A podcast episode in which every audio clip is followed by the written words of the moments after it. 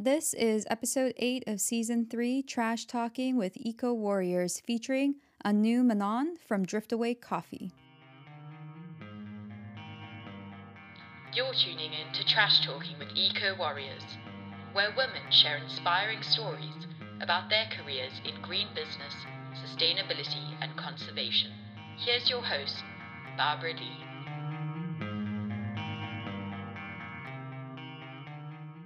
I'm sure that there's a coffee lover or an avid coffee drinker on your list of people to buy gifts for this year. Or maybe it's yourself. Maybe you drink a lot of coffee. Well, statistically, 500 billion cups of coffee are consumed around the world every year, and 63% of adults in America drink coffee. You're probably also brewing coffee at home these days instead of going out to your favorite coffee shop.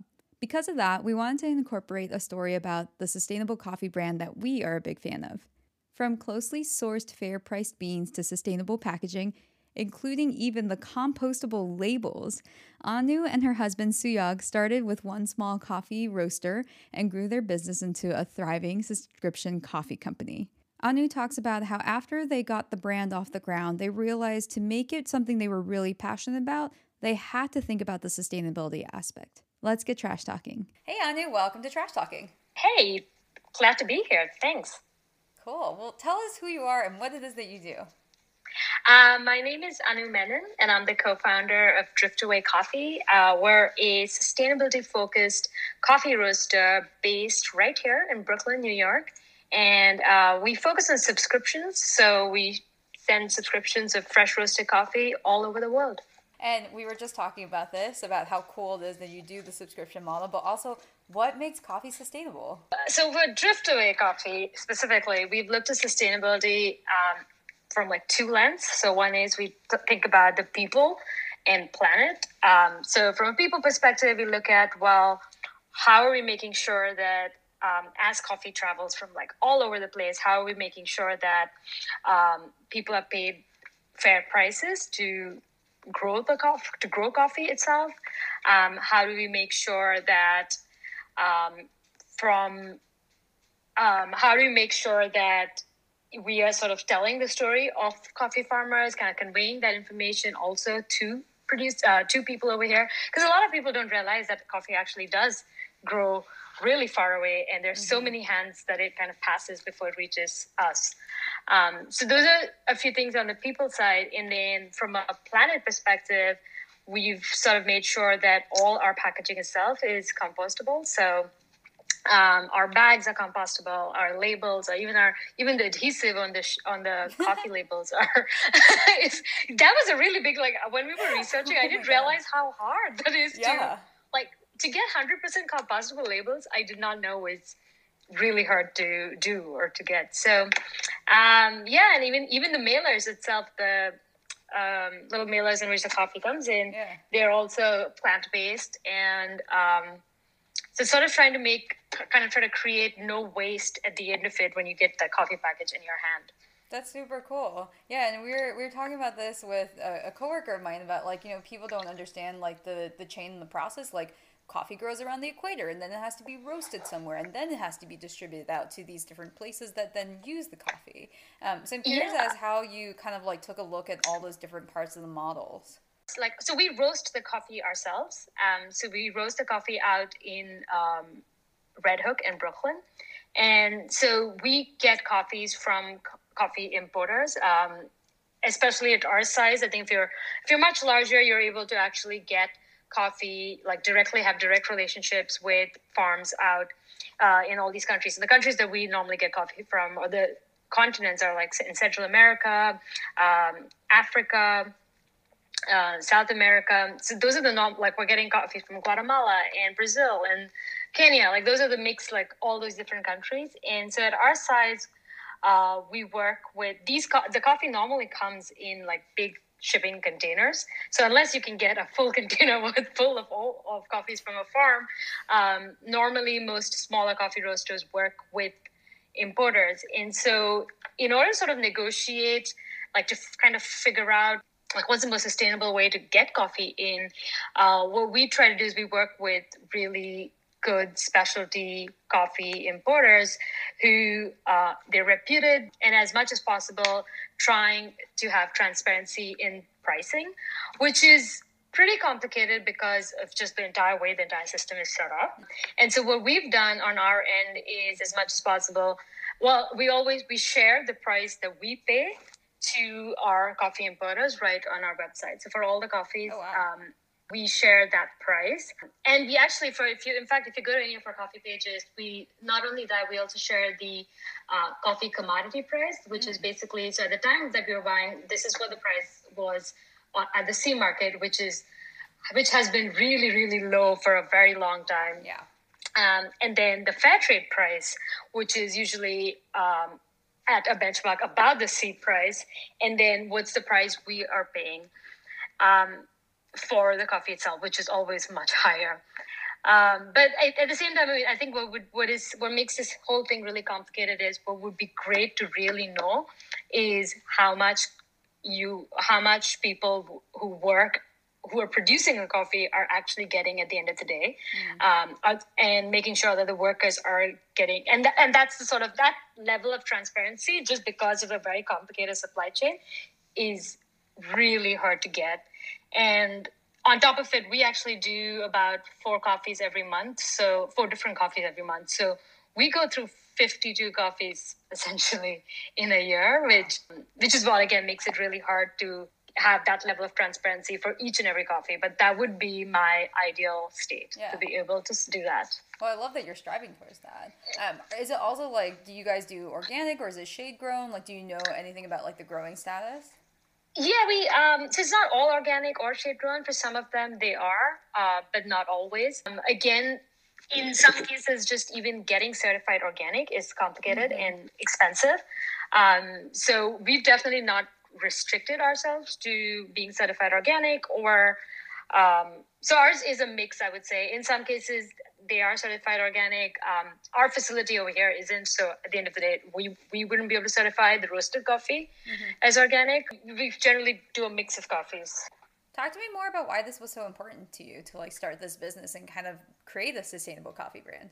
So I used to work in uh, marketing before, and Driftaway started as a passion project. It came from a need to do work that um, I'd be proud about. So my my co-founder is my husband actually, Suyog, and so we started this company because we wanted to do something that felt impactful and that we would be excited about. We started at a point when we were sort of questioning what did we really want out of life? What did we really want out of work? And that's where Driftaway came from. And so when we started Driftaway, it didn't always have a sustainability angle in it. It was the beginning was kind of just trying to find work that we were we would really enjoy and be passionate about and care about. But once we sort of settled, like in a few years, and we got profitable, we, you know, we had customers, and the next step for us logically came from directly from again, if we wanted to build a company that we'd be proud of, sustainability was one of the most important things for us. And that's why that's why we then went around to here's what we're doing so far with sustainability. How can we do it better? And i do and I- think at where we are now i'd say we're just we've made a few steps in in terms of making driftaway sustainable but what would truly make us even more proud of uh, what we're doing would be to work on more sustainability related projects for driftaway Yeah. Well, why is the sustainability aspect so important to you? Um, I think like hands down, like in terms of like I think climate climate change is the biggest problem that we're facing for all of us right now, and so uh, wanting to do work that would help solve that or help reduce our impact, right from like we've done things where we have measured our carbon footprint, seen ways where we can reduce it, have carbon offset projects. Um, so yeah, I think it just comes from a basic belief system where we know that when we produce something like produce goods, we know that we are affecting our carbon footprint. So how can we reduce it? Do you have like a fun story or anything to share about like something that happened along the way when you were trying to build out this this company?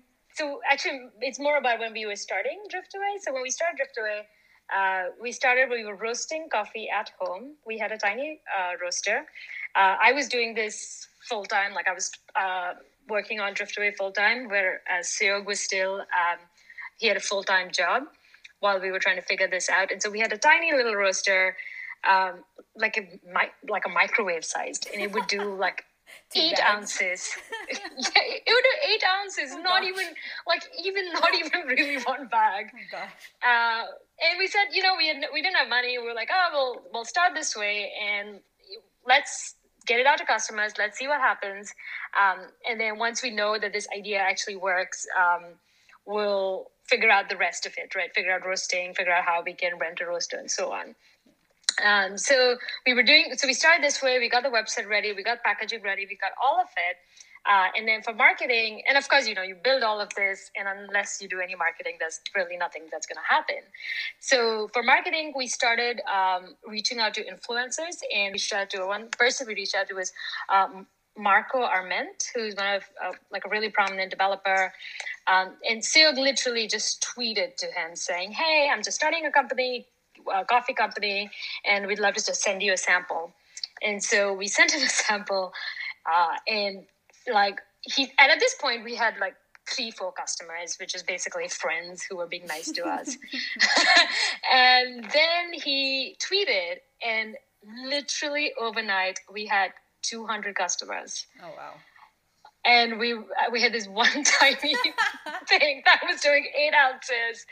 And literally and we our idea of like literally expanding was to get one more of that right next to it and we would just literally go from 8 a.m in the morning to 11 p.m roasting tiny tiny tiny bits of coffee and shipping them out That's hilarious.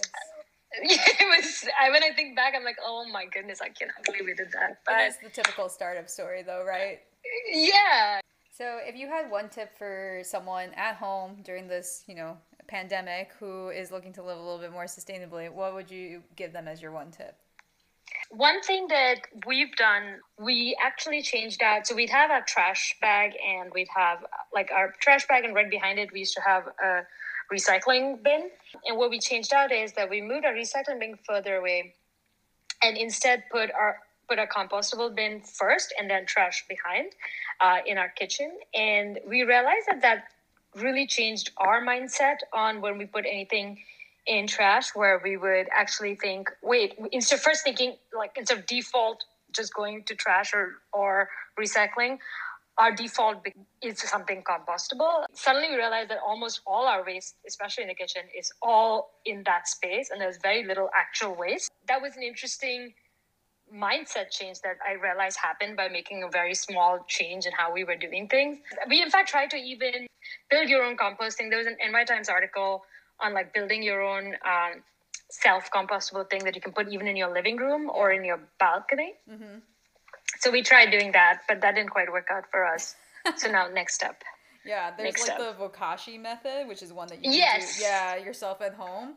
Well, I guess the other thing that people should do though is buy your coffee. Um, if they're at home and they're drinking That's coffee true. anyways, buy sustainable coffee. And uh, coffee is actually also uh, good for like it makes good fertilizer. So don't don't throw your coffee away. Add it you to your uh, plants. There you go. Anu, thank you so much for for joining us. If people want to find you, what what's the website? Uh, it's driftaway.coffee. Yeah, we have uh, we even recently started cold brew, so we have some cold brew blends and cold brew subscriptions out there. Amazing. Anu, thank you so much for your time. Thank you so much. This was this was wonderful. It was great talking to you. It's that time of year when people are thinking about what gifts to buy their loved ones, and I think this is a wonderful opportunity to really think deeply about the impact of your purchases. No, you don't have to buy everyone on your list a reusable bag or a reusable water bottle. We do encourage you, however, to do your research on the sort of products and companies that your dollars are going to support. Tune in again next week. Stay green, Rebels. Season 3 of Trash Talking with Eco Warriors is sponsored by Plaine Products. Plaine Products is a zero waste personal care company that uses refillable aluminum bottles. Their shampoos, soaps, and oils are toxin free and vegan, so they're good for you and good for the planet. Visit the link in the show notes or go to plaineproducts.com. That's P L A I N E products.com and use promo code TRASHY20 to get 20% off your first order of zero waste shampoos, conditioners, and hand sanitizer. Thanks for talking dirty with us. Tune in next week for more trash talking with Eco Warriors. For more inspiration, follow us on Instagram at Trashy Beauty Co.